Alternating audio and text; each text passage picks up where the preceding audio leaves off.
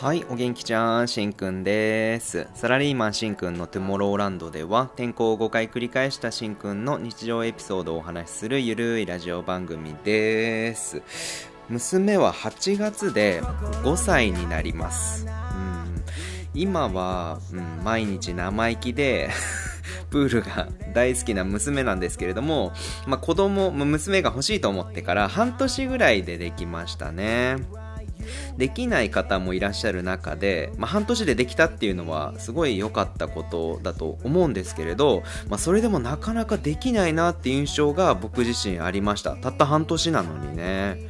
だから何年も苦しまれてる方は本当に辛いことだと思うしそう思うと出来婚をしてる人っていうのはなんか運命なんだなっていう風に伝えるようにしてます。いやよかったじゃんそれは。運命だよって。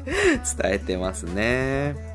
たったまあ6ヶ月でもできないことの焦りからあの当時は病院に行きました。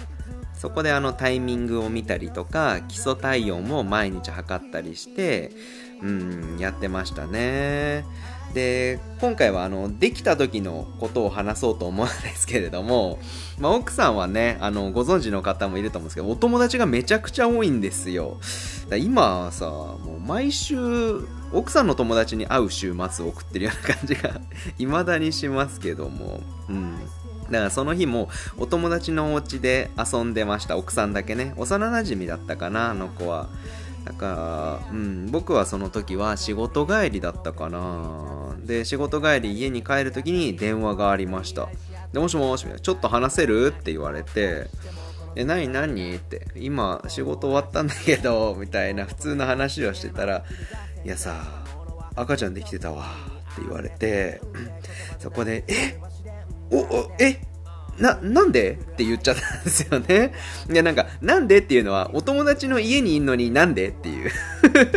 病院に本当は行ってたの？みたいな、そういう疑問もありつつ だったと思うんですけれど、だかもっとね、いいあの反応ができたと思うんですけど、そこで、あの、お友達のお家の2人ぐらいいたんですよ、お友達が。そこで、おめでとうって声が聞こえたの。だから全部あのスピーカーになって、全部聞かれてて しんくん反応薄ーみたいな。なんでって何？みたいなすげえ笑われましたね。めっちゃ恥ずかしかった。だからどうやらお友達ん家に検査薬が1個余ってて、なんかそれも怪しいけど。だそれを使ってみたら、なんかできてたっていうことみたいだったですね。なそれが分かってからはすぐあの病院に行きまして、まあ、娘の心臓の音をあの聞くんですけれど初めて聞いたらあれすごい速いんですよね心臓の音ってあの時の。うーんなんかそれを聞いた瞬間なんか泣いちゃって。で涙ながらにもうその時から僕の人生は始まったなって思ってます。はい今回は、えー、本編はこのぐらいにしましてお便りが届きましたのでお読みしたいと思います。サラシンネームはめちゃん。ありがとうございます。お便りもう一通来てるんですけれども、それは次回またお読みしたいと思います。こういう関係で、あの、こういう関係あの友達とかの友人関係とかも含めてね、こういう関係で利害って考えちゃうかどうか話してほしいということで、初めていただきましたお便り、ありがとうございます。えー、60回以上やってんのに お便り初めて届きましたね。もう1通も早く読みたい えっと、こういう関係の利害ってそうですね、すごく考えてる時期がありましたね。皆さんもどうか教えてほしいなって思うんですけれど、20代の時ってめっちゃ考えませんでした？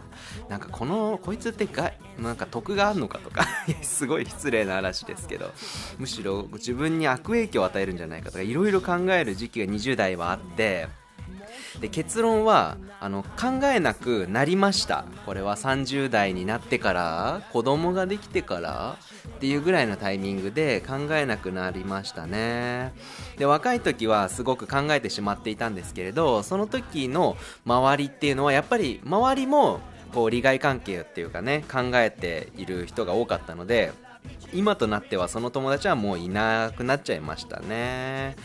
でまあ大人になってからの友達っていうのはまあなかなかできないじゃないですか。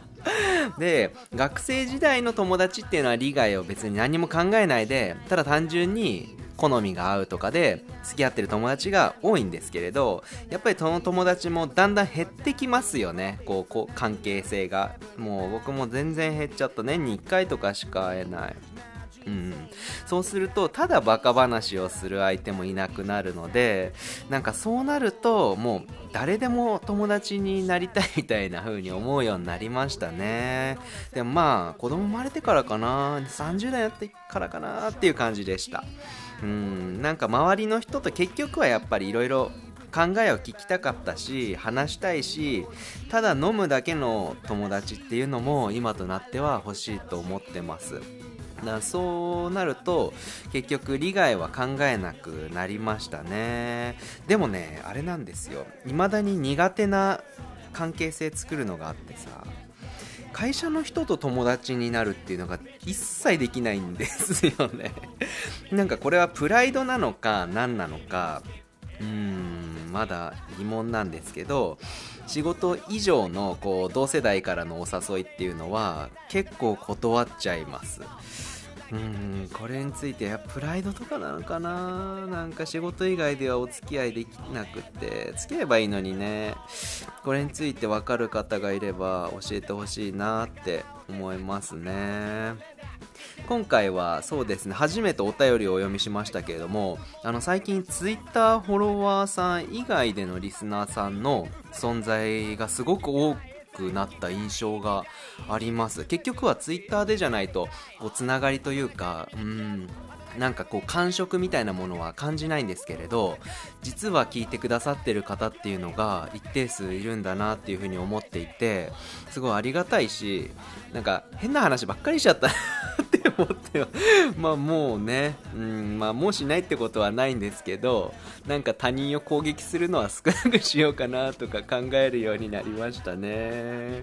うんすいません。次回もお便りを読みたいと思うんですけれどまたそうですねこの番組に対して疑問点とかそういったのがあればお便り送っていただければと思います。あの、ツイッターの DM とコメントでもいいですし、Google フォームもございますので、そちらで送ってください。じゃあ今回は終わります。バイジー。